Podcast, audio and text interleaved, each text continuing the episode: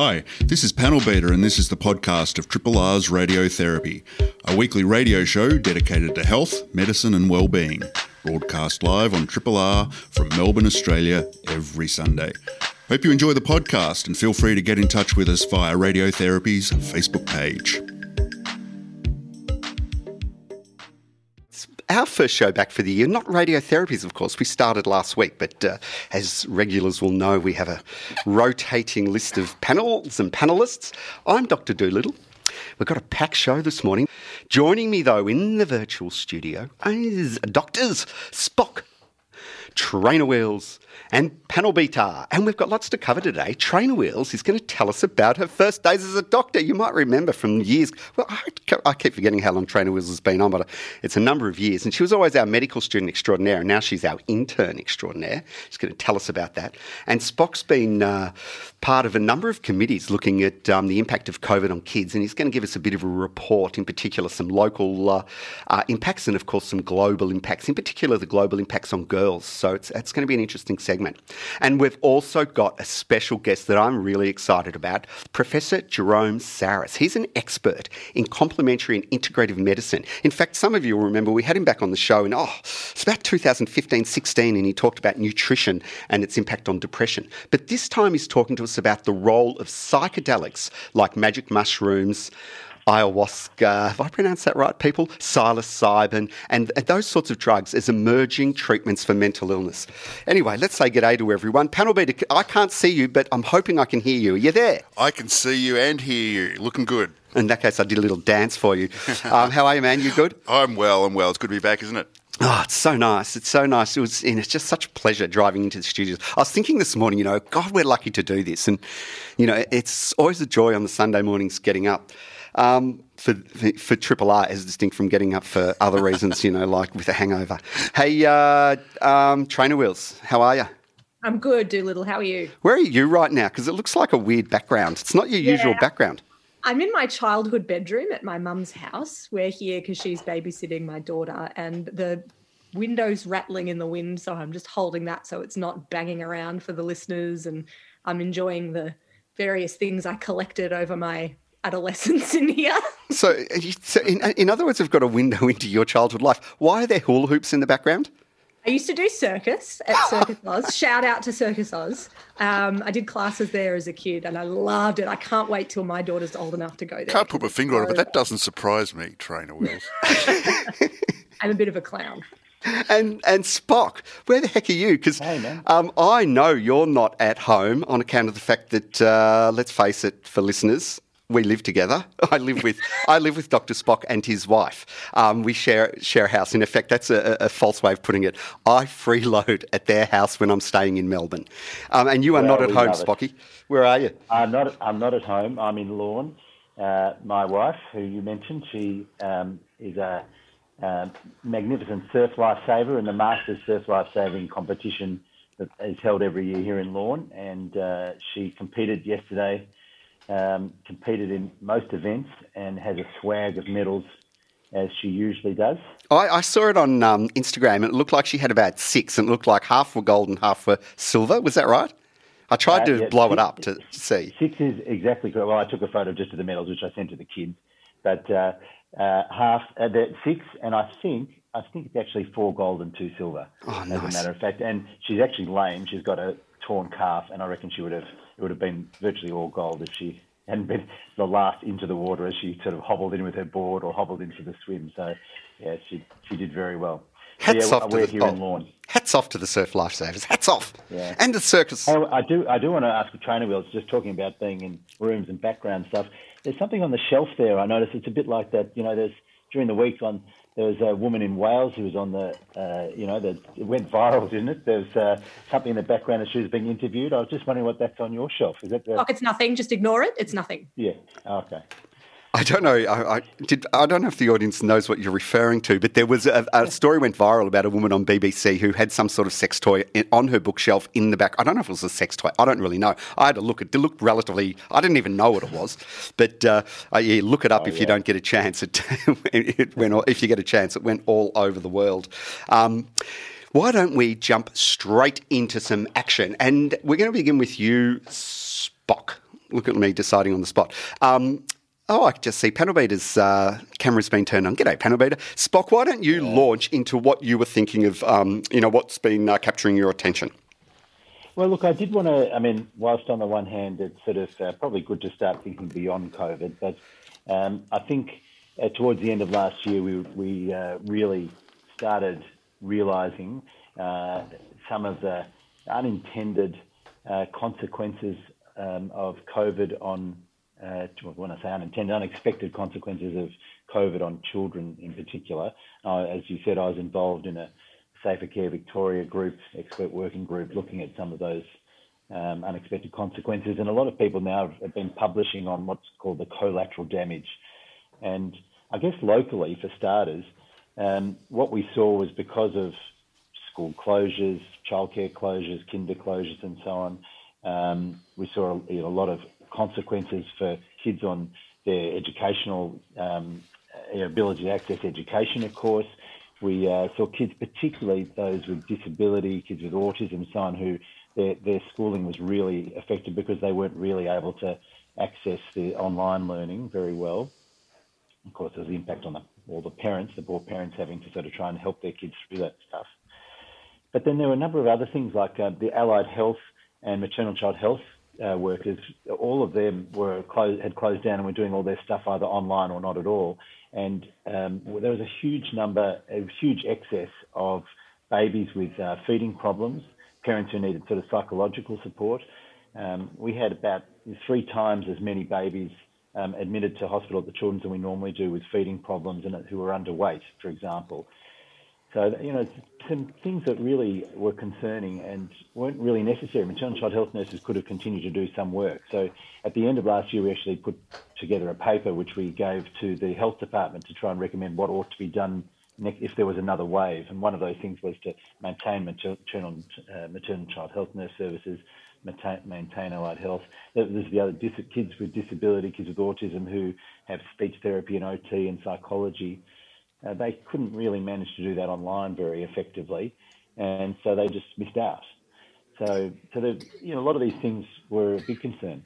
Yeah, it's interesting. We just talked at um, my hospital uh, about um, the impact on allied health. We've, you know, there's been a lot of stuff written about the impact on the medicine side of things, but allied health in particular, you know, a lot of support comes from allied health, and doing a lot of that by phone and the computer. We're starting to wonder what the what was lost, and so we're just starting to begin doing some, um, you know, surveys of people who have experienced it to get the feedback from the people about what's good and what's bad about, uh, you know, our, our a massive shift to telehealth sort of overnight. And what about on a global scale? Well, sort of on a global scale, you know, the, there's been a real concern because um, in a number of developing countries, um, kids, uh, you know, make up a huge number you know, of the sort of slave workforce. Um, they they uh, miss out on education and so on, and that, that's been a concern for a number of years. You know, the, there's these things, the Sustainable Development Goals, the United Nations put together these list 17 goals um, in 2015, and they wanted to try to have a big impact on those goals by 2030. And some of those were like no, really big sweeping things, of course, no poverty, um, quality education, gender equality, climate action, a whole range of things. But with all the attention on COVID this year in a number of developing countries, all the attention's been taken away from the Sustainable Development Goals, the SDGs. And in particular, like in places like India, for example, they just went into a snap lockdown with virtually no no warning, and um, immediately, sort of all the the poorly paid workers were out of out of work, and as a result of that, and all the kids were, and they closed down all the schools throughout most of India, so kids had no education, and many parents had no work, and one of the things unfortunately happens in a lot of these places is that parents sell their kids for early marriages um, uh, to be able to make ends meet. And so there's a big concern. Save the Children have produced this um, big report called the Global Girlhood Report that was published just at the end of 2020, and there's been a thing in the Lancet just recently um, about it all. And um, it just highlights the fact that there are a number of young girls under the age of 18 who probably will never re-enter education who, um, as a result of that, they won't learn about sex education. They'll get married early, and, and they're just you know, doomed to a to a terrible life as a result. Any questions from the panel? I'm aware that uh, I know this is a hot issue in particular for you, um, panel beater. Yeah, there's a couple of things on my mind. I, when I was trying to prepare um, for this uh, Spock, I was just look, trying to find some literature on on what sort of research is being done. You know, what advantage of, of the circumstance being done, and it seems pretty thin on the ground. What's your reading of the current state of play uh, on that front? Yeah, well, so the, I mean, they're, they're, you're right. It is pretty thin on the ground, unfortunately. Again, these are marginalised groups in, in whom it's it's difficult to do research in the first place, and and uh, there's sort of not necessarily the will to to do a lot of research. Um, but there's certainly WHO and UNICEF and Save the Children are all sponsoring some research. Um, the Wellcome Trust, Jeremy Farrar, uh, the Wellcome Trust, uh, has just they've um, garnered a whole lot of funding to do uh, research in particular India and some other and Vietnam, a couple of places where there's real concern about childhood marriage um, on the impact on children, and in particular on, on, trying to not just to do research on it, but try to actually put money into sort of um, maintaining the efforts, the Sustainable Development Goal efforts. Um, so there's also things like the, the immunisation programs in a number of these countries have just stopped. Me- measles has had made a res- big resurgence over the last few years, and, and that's there's a resurgence, increased resurgence last year because the measles. I mean, for good reasons, they have these mass immunisation programs, but that means that everyone has to come together and uh, there won't be any physical isolation. So they sort of cancelled the uh, immunisation programs and a whole lot more measles. So there's all of these sort of uh, this collateral damage, as we as we say. Hey, um, yeah, it, it, sounds like there's an area where there's so much more work to go. You know, are there any priorities locally that we need to be doing? I mean, you, uh, you know, having just mentioned the global um, approach, what are the local priorities? Where do we? What's the next step?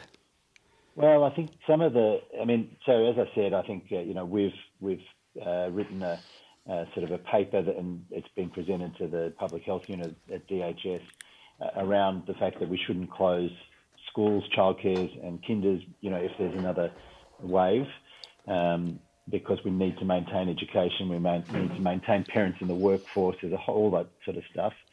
Um, I think a big, uh, and, and uh, as you'll know, I mean, there's a, a, lot of effort needs to go into mental health um, as well, because this was one of the other big things. We had um, there's almost a, a, 40% or 50, up to 50% increase in presentations to the emergency department at our hospital with self-harm and suicidal ideation. And worryingly, there was a 50% increase in the number of kids admitted to our ICU at the Children's Hospital uh, with severe intentional self-harm um, during this last uh, six-month period. So, you know, it, it's hard to know how to attribute that, but the fact of the matter is that it's something that needs a, a big focus. So there's already a focus on mental health, of course, um, and the commission and so on, and we're waiting that report, aren't we? But um, but that's a big focus, I think. Just on, just that's a little bit of local news this week. Just when I say local Victorian news, the Mental Health Royal Commission final report. There was an interim report in November last year, about 700 pages. The final report was due out Thursday this week for keen uh, watchers of reports. But uh, as you probably know, Dan Andrews, that was the day that the first that the community that the case occurred with all the hotspots, and he didn't want the um, report to be overshadowed by the COVID news, so they delayed it. They said they'll uh, delay it till there's a bit of uh, airspace, probably a week, maybe more. So we'll hear that soon. And while you were talking, by the way, I just looked up today's cases. Good news, another zero. So this is our third day of zero cases in Victoria, um, which is just fantastic news. I think we're all uh, sweating on this because, of course, the case that the um, the unfortunate person um, contracted the uh, quarantine worker you know, had gone to many spots, and so everyone's sort of waiting with bated breath to see if there's any local spread. So three days in a row is a great start, but obviously we have to remain super vigilant for the first week or so to uh, and keep our fingers crossed for uh, no outbreaks. Um, I reckon, because it is 17 minutes past 10 and you're listening to Radiotherapy on 3 R with myself, Doolittle. You've just been hearing Dr. Spocker, our paediatrician expert, talking about the uh, local and global impacts of COVID on kids. Um, and uh, we've got Panel Beater in the studio, who just heard, and of course, Trainer Wheels, who later is going to tell us about her beginnings of, as an intern year. But coming up after the break, we've got uh, Professor Jerome Sarris talking to us about complementary and integrative medicine, in particular the role of psychedelics as uh, emerging treatments. You're listening to a Triple R podcast. Discover more podcasts from Triple R exploring science, technology, food, books, social issues, politics, and more. To listen, hit up the Triple R website or your favourite podcast platform. Time for our special guest to join us. We have Professor Jerome Sarris. Now, let me tell you some of these titles, but you know, get your pens out, people. Get your pens out and take notes. NHMRC Clinical Research Fellow and Professor of Integrative Mental Health at Western Sydney Uni. Also, an honorary head of Arcadia, which I'm sure he'll tell us about, a specialised nutraceutical and lifestyle medicine research group in Melbourne, and an honorary principal research fellow at the University of Melbourne. Jerome, g'day, can you hear us? Yes, great to be with you, Steve. Begin by telling us, those titles are so numerous. Tell us a little bit about yourself. Basically, I'm an academic. I've always had a passion and an interest in researching really all manners of curiosity relating to mental health and, in particular, psychoactive plant medicines, uh, which I guess is what we're going to focus on today, including uh, certainly a growing and evolving interest in psychedelics. So tell us, you know, I mean, this is like a very intro question. Why do we need new treatments in mental health? I know the answer is so obvious, but I can't resist asking it because the first article I read about you when I was preparing for this talked about it. So let's bring everyone else in on the secret. Why do we need new treatments for mental health? Well, I mean, certainly I can kick us off by saying, unfortunately, there, has been a lessening of, of, of a pharmaceutical uh, company, of drug company interest in terms of you know, growing our treatments. And we, unfortunately, while we've had some, you know, good advances with, say, you know, antipsychotics and antidepressants over previous decades, really hasn't been a lot recently. And the companies, unfortunately, are shifting their resources towards other areas, you know, potentially more profitable and sadly, potentially more effective. So, you know, as alluded to before, we have increased uh, you know issues with mental health in society, and unfortunately, our present treatments uh, don't seem to be making a dent. So we, yeah, we need to look at other options. You know, it's interesting. I was listening to a podcast yesterday where they're talking about uh, um, Siggy Freud, Sigmund Freud. You might have heard of him, old mate of us all. Um, and of course, it struck me Siggy was one of the first people doing all this. He was um, experimenting with cocaine at the time, specifically for mental illness, and then it didn't it didn't work out well, and so he went on to um, they went on to using it as an anaesthetic, and hence, and, you know, history is made. So you're into psychedelics in particular. So begin the ball but tell us what psychedelics are and the key chemicals. Sure. Well, I mean, there's a range of them. I guess the, the primary class would be considered classic psychedelics. Uh, these may involve LSD, which I'm sure um, most people would be aware of. Uh, also, uh, psilocybin from our magic mushrooms, uh, as well as ayahuasca. and this is a two plant combination, a, a psychoactive brew, uh, which is uh, you know, used throughout uh, parts of South America. And they all elicit uh, effects such as hallucination, uh, transcendental experience, you know, mystical effects. People may get um, you know auditory uh, hallucinations as well, and and and people or many people taking these will find it really quite an intense, uh, transformative experience. What what are the? I mean, I get. You know, I think we all know the sort of the psycho, the, you know, hallucinogenic sort of stuff. What are the mm. proposed benefits? What what sort of areas do people look at and, and why? Yeah, absolutely. Um, I mean, certainly from our perspective, it's it's important to take this within a uh, you know a psychological framework, a medical framework. We're not certainly proposing people go out and you know start uh, taking these substances willy nilly because we do know that in a percentage of people uh, that they can have negative effects, especially if there's personal familial background, say with um, schizophrenia, psychosis. Uh, you know, there can be, be issues, but also people may have amazing experiences, but they actually may find it challenging to integrate uh, those those transformational experiences into their daily lives. So that's why we want to have that psychological framework around it. Spock, you've got a question. Yeah, Jerome, is, so is there a notion that these would be used as a sort of a, an ongoing management strategy for, for patients with mental health problems? Yeah, that's a, a very good question. Uh, depending on how it's approached, uh, I mean, really, what is quite fascinating uh, and looking at the data is it's really showing quite a powerful effect. So people may have one or two uh, therapeutic sessions of, say, psilocybin uh, or LSD within a, a psychotherapy supported framework.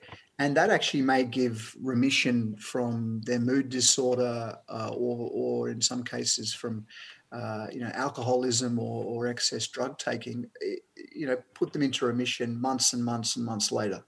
So it doesn't necessarily have to be an ongoing uh, effect. The idea would be to do it within, say, a, you know, a four to 12 week framework, depending on the, um, the study design. And then hopefully, yeah, pe- people will get longer lasting benefits. I think we've got trainer wheels and then panel beater.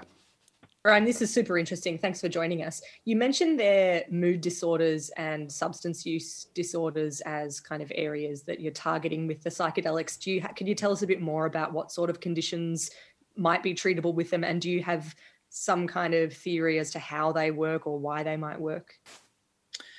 Uh, yes, absolutely. And I think really that uh, if anything, uh, modern society and especially COVID has taught us that, you know, when you do get the constellation of depression, poor mood, uh, from a variety of reasons, people will tend, or certainly a percentage of people, to increase substance misuse as well as alcohol use. So I think that's a novel area, certainly an area which uh, myself and Dr. Daniel Perkins uh, at uh, Melbourne Uni. Are very much interested in is, is what's known as dual diagnosis. So potentially treating people with that common uh, combination of depression as well as, say, alcohol or substance misuse. Because um, we've got really quite startling data showing that the, the use of these particular agents, uh, in particular ayahuasca, uh, may really uh, you know, improve people's mood, but also reduce uh, their use of these substances. So um, we're still finding out how and why these the, these work. Um, they do have a, a, number of neurobiological effects on uh, primarily the serotonin uh, system, which you know listeners may be aware of. It's sort of the feel good hormone, um, uh, so hormone, sorry, a neurochemical. Uh, and uh, you know very important uh, to, to obviously have good serotonergic activity and um, to uh, mitigate depression as well as um, uh, substance and alcohol issues. So that's one of the key functions. It also may have an inflammatory effect. It's also been shown to improve neurogenesis. So you know really you know regrowing the brain in, in very lay terms, um, you know, and also, you know, sparking a range of, uh, of synaptic connections. I mean, when you look at the brain imaging work uh, with psychedelics, you know, it's lit up like a Christmas tree. It's really quite, quite, quite remarkable. Reminds me, I don't know if people remember that film called Lawnmower Man. You know, no, I don't. Spielberg, what, uh, was it Spielberg or no, no, Stephen King. It's, a, it's a sort of a, a, horror movie where anyway, so the you know it's almost sort of supercharging the, the the brain, so to speak. So the idea is that in combination with psychological therapy, hopefully, you know, we we, we can get increased benefits. But um, I think beyond that, uh, especially when you look at trauma and you look at the underlying reasons why people uh, may have depression or may have uh, substance misuse or, you know, as I said, mood or anxiety disorders, that you know, having these profound experiences, the, these, um, you know, exceptional experiences, and some of them can be quite frightening. We're not going to, you know, we're not saying it's just a walk in the park. You know, there's always a, you know, potential bad trip phenomena. However, if done in a psychological psychological framework, uh, people can have incredible insights in terms of what's underpinning their mental disorder, and really, uh, you know, report profound psychological changes. And that, in combination with the neurochemical alterations, uh, really can have profound effects on, on mental health.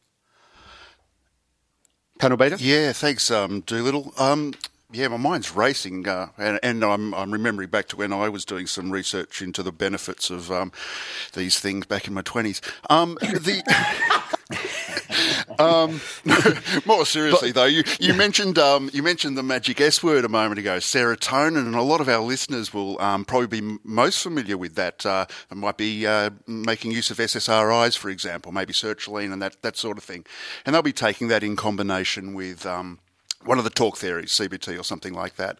With um, therapy around um, uh, uh, you know psychedelics, um, I'll use the you know the macro term. Um, there's also parallel therapy as well. You know, a patient would also be still doing maybe a talk therapy on side.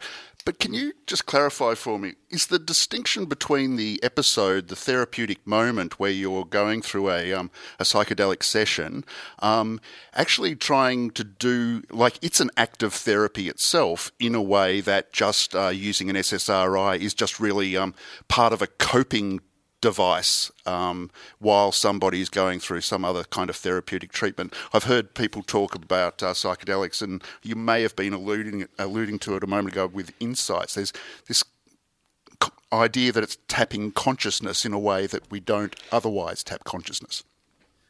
Yeah, that's that's absolutely right, and and it's important to understand because this is something which uh, which does get brought up that people say, hang on, you want to do all this talk therapy, you're giving people mushrooms, or, or in some cases, um, you know, if you say PTSD, they use enactogens, um, or I should say entactogens, or empathin, uh, empathogens. Uh, MDMA is, is another one, uh, which is used, slightly different class.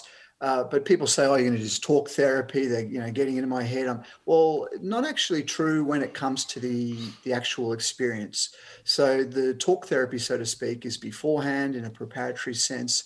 But when people are undergoing this therapy, and I think Steve's going to talk later on about set and setting. Um, uh, the the talk based work, the psychological work, is generally done before and after. So in the coming days and weeks after to have that uh, integration. So the actual experience itself is very introspective. So it's it's largely self directed, um, and that is exactly right. That it is in a sense, uh, facilitating uh, people to get to, you know, for apologies for using a lay term, but a you know, deeper sense of consciousness. Mm. So, so re- re- really going into into areas, especially in some cases, into memories. You know, childhood memories, traumatic memories, depending on what they're treating, um, which cannot be really accessed in that way via an SSRI. Why don't you tell us about set and setting while you're while you're on the on a roll? yes. Well, I don't want to roll too much, you know, because we've got a great panel. Um, but uh, so, yeah, please chime in at yeah, any time.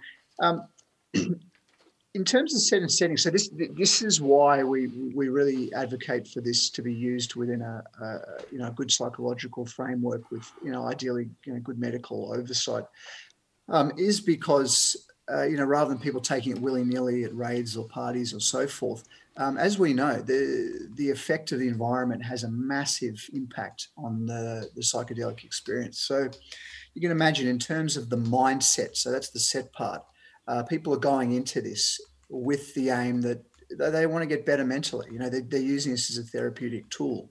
So that's very important. So the mindset and the approach with the psychological uh, therapy is very important.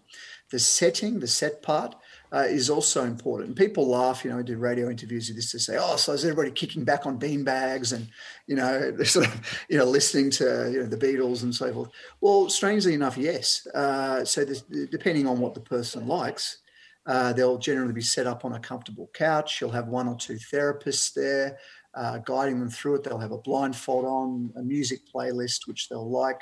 I've even seen sort of you know candles and incense and nice uh, greenery as well. There seems to be a good uh, impact for nature. So really, that calming environment uh, is supportive environment is very important. Yeah, it just sounds fantastic. Tell us. Um, before we, because I want to get onto something else, but I want to hear the risks as well, because I know a lot of people out there will be thinking, you know, it sounds fantastic. What are the risks? What are the things you worry about, side effects, whatever you like? Yeah, absolutely, and and, that, and that's the critical point, and that's why we do need more research. So we're not sort of saying, "Yep, let's get out there and all start taking it."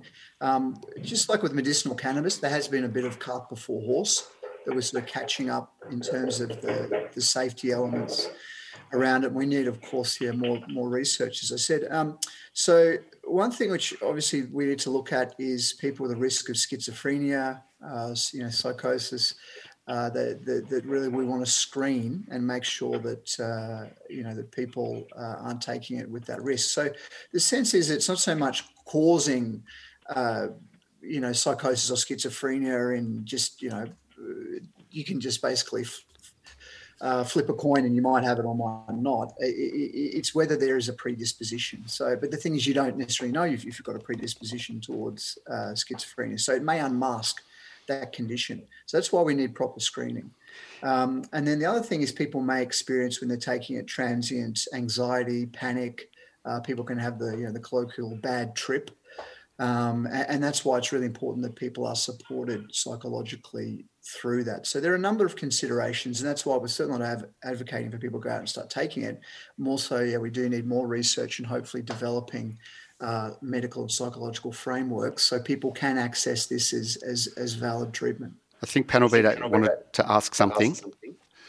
Yeah, Jerome, I'm wondering if there's a, as, as developments are occurring, um, there must be some um, tension or must be some consideration of the difference between synthetically produced, um, you know, pharmaceutical products versus the naturally occurring products like psilocybin in mushrooms and so on. So the MDA versus psilocybin, or or um, or even trying to just replicate psilocybin in a chemical fashion. Um, can you talk to that? Is there is there a meaningful distinction? Um, well, you can synthesize psilocybin, um, so that's something which I mean, you can't hold a, a, patent on it, so there's you know there's not so much money to be made from that. And as we know, that's certainly a very strong focus of companies is to make money. So yeah, look, there there, there are a range of analogs uh, being developed. So sort of you know synthetic variations of substances such as psilocybin, and also, for example, DMT, uh, which is from ayahuasca.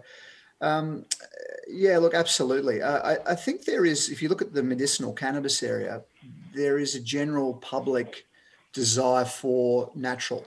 And, and uh, I can only say it from a personal perspective, uh, as a researcher, as an academic, to me, it sits more comfortably working with nature. You know, it's the master chemist, and uh, really, you know, they may develop novel compounds, but I think there'll always be a desire um, to develop that. And who knows, all sorts of different you know, magic mushroom strains, maybe combinations with various plant medicines. I mean, there's a whole world of creative um, ethnopharmacology which we can develop. So that's hopefully the way forward. Training wheels? Yeah, sorry, I've got another question about risk, just to go back a bit. Um, yes, you were talking before a bit about um, patients who've experienced trauma and how it can kind of be an insightful experience for them. Are you aware of any instances where this kind of transcendent experience and kind of tapping into a deeper level of consciousness is actually worse for them, sort of re traumatizing or, you know, makes them feel worse hmm. at the end of it?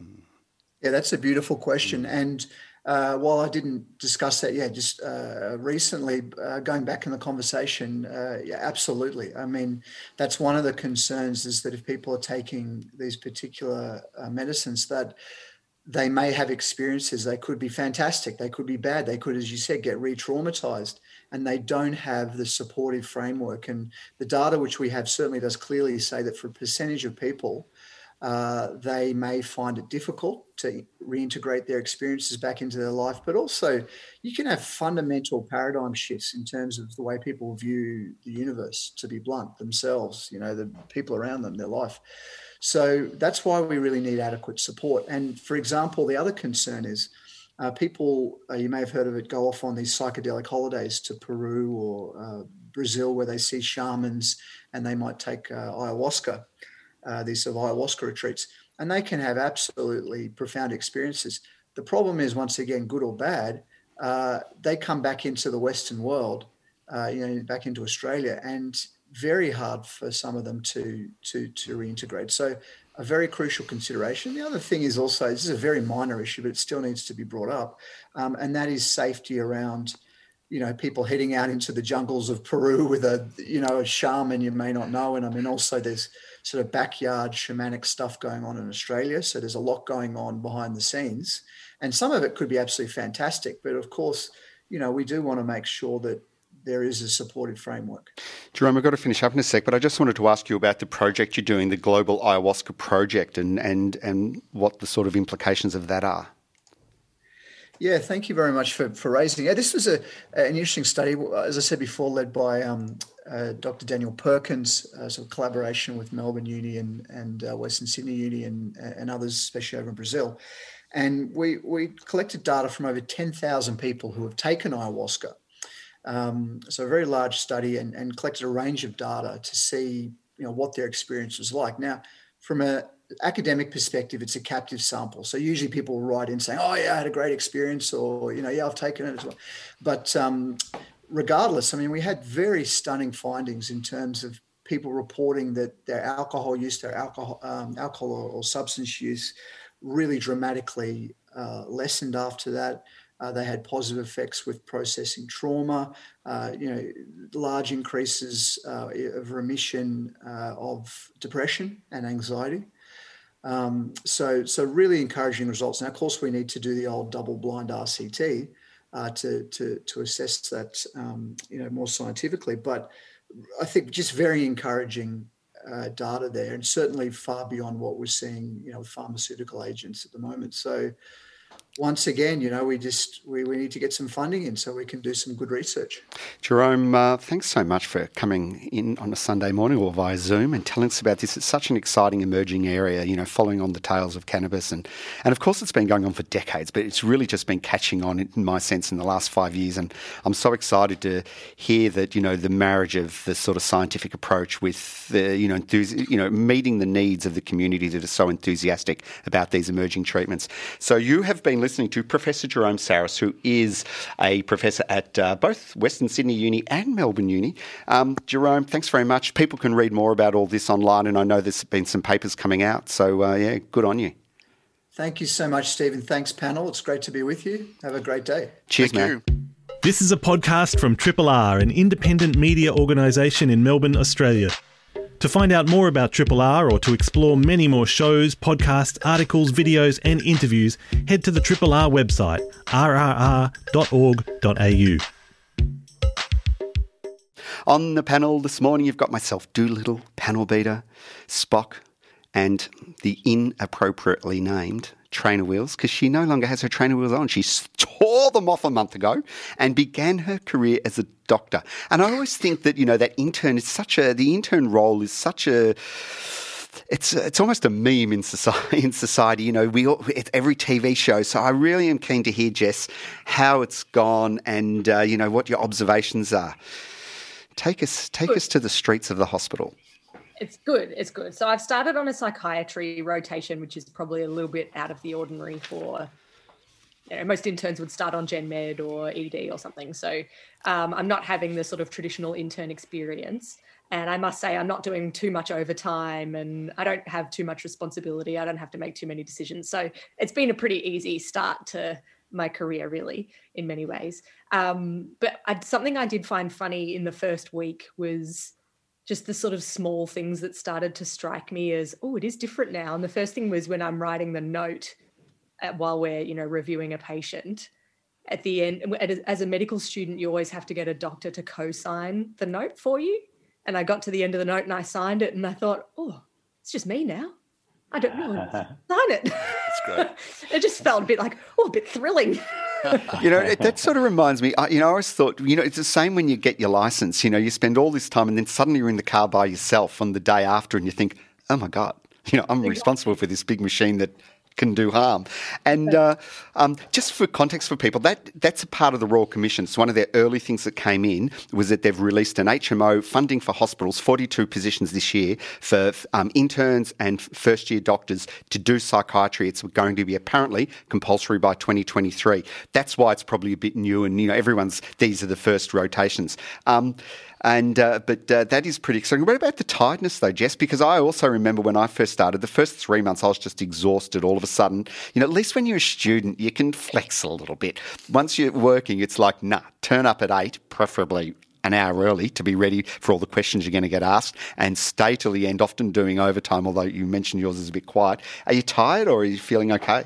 Uh, my hours are not too bad. So I'm 8.30 till 5. So I can't really complain too much. But the thing that makes me really buggered is I've got a toddler at home too. So I don't get to just go home and veg out and watch Netflix for a couple of hours. I get home and I've got another job there. And then the weekends are, you know, pretty packed as well. So I, that's probably the most exhausting thing that I don't get any downtime. Um, but I sort of try to chill out a bit on the train on the way in, and that's sort of my quiet time to read a book or whatever. Um, and I, I, it is getting better. So the first couple of weeks, I was absolutely stuffed on the weekend. Like I just was a total zombie. But I'm feeling a bit better now. So I think it's sort of like building up fitness to anything else. What's what's been the best thing or the most fun thing so far? Um, I think just talking to people. I really I love talking to people. It's so much fun, and I think you know, in the medical profession, we've been so lucky throughout COVID that we've been able to keep seeing people in real life for, for the most part. Um, and, you know, psych patients are so interesting. Um, and I could, you know, it's just such a joy to talk to them, and it's also really satisfying in psych. I think potentially more so than other specialties. Patients can come in really sick, and then two weeks later they're kind of hundred percent. Like you see really dramatic improvements with people, and that's hugely rewarding and satisfying. Yeah, you know, I, I, think people miss that basic concept. And I'm always telling junior doctors that, you know, don't dismiss. A lot of people have a negative view of psychiatry. They think it's, you know, low paid, low pre- prestige, etc., etc. But the thing that they forget is the average, you, you're looking after relatively young people and they get better relatively quickly. Whereas general medicine, they're often very old, often three or four comorbidities, meaning three or four illnesses. You know, it's often often, I hate to say this sounds cynical, but sometimes it's shifting deck chairs on the Titanic because they've got so many different things going on. Whereas, you know, anyway, I'm, I'm, i can see I'm talking into an ad. They, I'm talking into an up, ad. They end up with pneumonia that they get from hospital. You sort of can't tell if you've even made them any better from being an inpatient or not. Although Spock's experience would be different because kids are similar. Kids, for the most part, yeah. Well, pediatrics for sure is an area where you know you get kids uh, they come in desperately unwell and often 48 hours later go home very well. So, and what's been has there been anything unexpected so far, training wheels had, or had, doctor training wheels? I had two simultaneous met calls on my ward the other day, which I didn't think was going to happen on the psychiatric unit. So that was a bit dramatic. Did you have a question, panel beater? Or yeah, thanks, yeah. Uh, oh, thanks, Doolittle. Yeah, um, Troy Wills, it's so great uh, to be hearing this story, and it's uh, really proud of you uh, transitioning into this uh, new life of yours. Hey, can you explain to somebody like me who's very interested in the education aspect of this, what does supervision actually look like for you on a day to day basis? Is it somebody who's um, uh, connected at the hip with you, looking over your shoulder every minute of the day? Where's the autonomy? Where's the boundaries? Um, and and and perhaps how that um, affects your engagement with the with the patients if you've got somebody looking over you. You know, how do they respond to that? Yeah, that's a good question, panel beater. So honestly for the most part, I don't talk to the patients myself very much. Um, mostly the registrar and consultant will be doing the detailed reviews with them. But if the patients have any medical problems that need addressing, that's my responsibility to take care of. So that's when I do get to see the patients on my own and sort of get to know them and chat to them and sort of feel like a real doctor. Um, and then in terms of medications and stuff on psychiatry, really, I do what I'm told. I don't make any decisions or really have very much autonomy at all. A lot of psilocybin. No psilocybin so far, no. Not um, even for you. uh, yeah, so that's kind of a relief, though, to be honest. I think it takes a lot of pressure off, and I feel very safe prescribing, knowing that it's not my decision. um, but and then we, in terms of how kind of supervised we are, it varies according to which clinician um, I'm attached to. I work with three registrars and two consultants, and they all kind of have varying degrees of hand holding, I suppose. And and you know, them knowing that it's our first rotation, definitely at the beginning they were very cautious with us. And as we're sort of getting more comfortable, they're giving us a little bit more freedom to get things done without active supervision. Um, but it's sort of up to the comfort level of the registrars in large part. And uh, Train Wheels, is there a bit of a, a sort of a social um, uh, side to your, your intern group and the cohort? Are there people that you know from from student days and like on Actually, all the TV shows where the interns are all having parties and are drunk every night and are in romantic relationships with each other? I actually don't know the answer to that question because the psych unit is kind of separate to the main hospital. So I don't get the chance to go down to the common room very much and mix with the other interns. I've got one co-intern and we get along well and we share an office and we, you know, debrief and have lots of chats and that's really nice that we have each other to bounce ideas off and ask each other questions because sometimes we both feel like we're just kind of making it up as we go along. um, but I think on my next rotations, when I'm down on the main campus, I feel like there will be that nice kind of social spirit of us helping each other out and all kind of in the trenches together.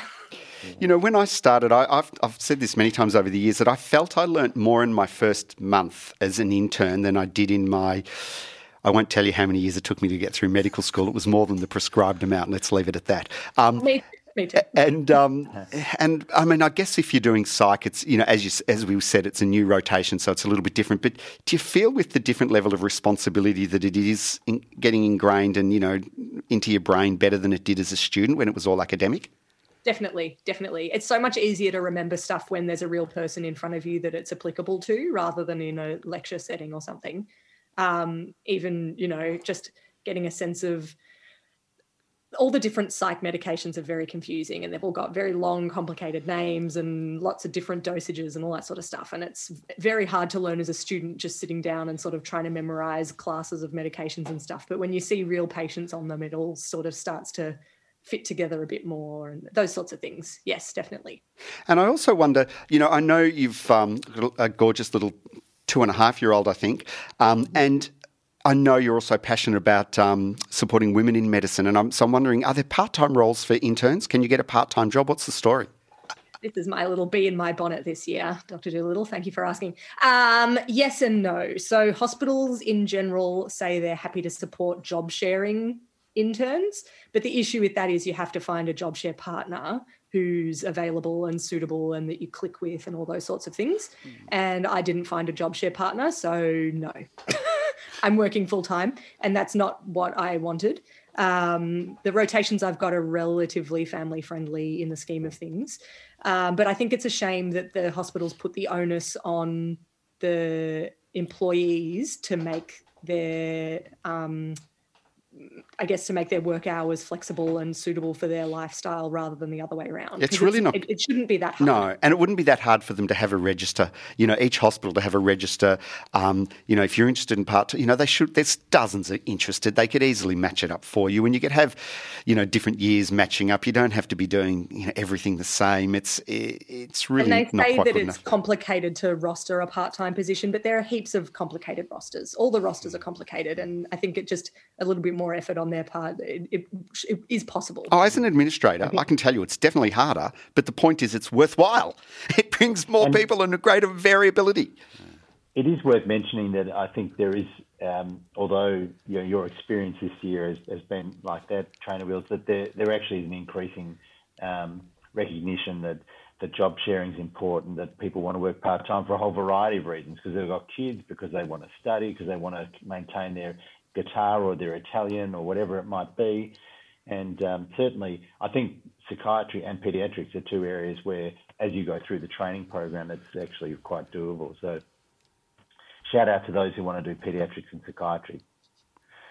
To that um, uh, aspect of uh, you know job sharing or trying to be part time, how does the internship work, or how is it measured? Uh, is it like being a pilot? You've got to get the flight hours. So, do you need to, by the end of the year, have been on uh, on ward for a certain number of hours, and the internship doesn't finish until then? Is Essentially, right? yes. Yeah, Everyone right. has to do a gen med term, a general surgery term, and an emergency department term, and then two other terms, which can be elective or you might repeat. You know, you might do gen med twice or whatever. Right. Um, but you have to do a full year of full time work or equivalent um, to get your general registration. And, and, and, interestingly, we're moving towards two-year internships in interstate. My, my, son works interstate, and he's done a two-year internship, and that's going to probably come in in Victoria as well. And we're also, um, as as I mentioned earlier, um, it, the Royal Commission report will almost certainly recommend as well as medicine, surgery, and emergency department being compulsory parts of the internship. They'll add in that you have to compulsorily have done um, a mental health rotation, but probably by the end of third year. I don't think they'll make it straight up in intern year, obviously, but uh, so there there will be more. What about? I know you touched on this before. Do you feel, you know the other thing that we all say that people laugh about interns is you know the safety element, and you know it sounds like you know what what are your mates saying? You know, do you do you do you feel it's safe? Do you feel that the systems are uh, uh, I know it's going to be hard answering me because there's not much choice. But what do you think? You happy? I am, yeah. I think my hospital does a good job of supporting us. Um, everyone's very kind and helpful and cognizant of the fact that we're very early on and we need help. Um, so I, I, have no hesitation calling people and asking for help when I need to. Um, and whenever we're uncomfortable with anything, we always just defer to a senior to make a decision. And I, I think it's okay. I think it's safe. That's so nice, trainer. I'm so glad to hear it. And you know, this has got massive deja vu for me because I trained at your hospital as an intern, and I didn't that you couldn't do psych in first year back then, but I lobbied very hard to get the first psych rotation in second year and worked in the same unit you're working in as my first second year job. I managed to fandangle another rotation in that year in the same job so that I could apply to get into the psych training program. So I'm just full of nostalgia. Hey, uh, thanks so much. Tag your much. name anywhere, Doolittle? Say that again. I'm wondering if I can find your name tagged anywhere on the unit. I carved into the In the men's desks. toilets. Yeah, carved into the desks. Hey, For a uh, good time call. and it's never been true. Unfortunately, I wish it was. Hey, um, you've been listening to Radiotherapy, everyone. You've got myself, Doolittle. You've got Panel Beater, Spock, and Train Wheels, who's just been telling us about her experience as a, as a freshly minted intern. Of course, we also had Professor Jerome Sarris. Thank, thanks so much for uh, phoning in, Jerome, telling us all about um, uh, uh, psychedelics and their emerging role in mental health. Hi, this is Panel Beater. Thanks for listening to the podcast of Triple R's Radiotherapy, a weekly radio show dedicated to health, medicine, and well-being. Broadcast live on Triple R from Melbourne, Australia, every Sunday. Hope you enjoyed the podcast. Feel free to get in touch with us via Radiotherapy's Facebook page.